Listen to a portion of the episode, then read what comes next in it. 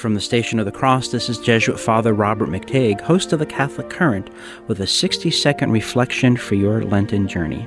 This is the thirty-ninth day of Lent. God says through Ezekiel, "No longer shall they defile themselves with their idols, their abominations, their transgressions. I will deliver them from all their sins of apostasy and cleanse them so that they may be my people and I may be their God." I have to ask, do we really want that? Do we really want to be cleansed of our sins? Do we want our handmade idols to be destroyed? Do we really want to be God's people? Or do we think that somehow we can keep our idols and enter heaven?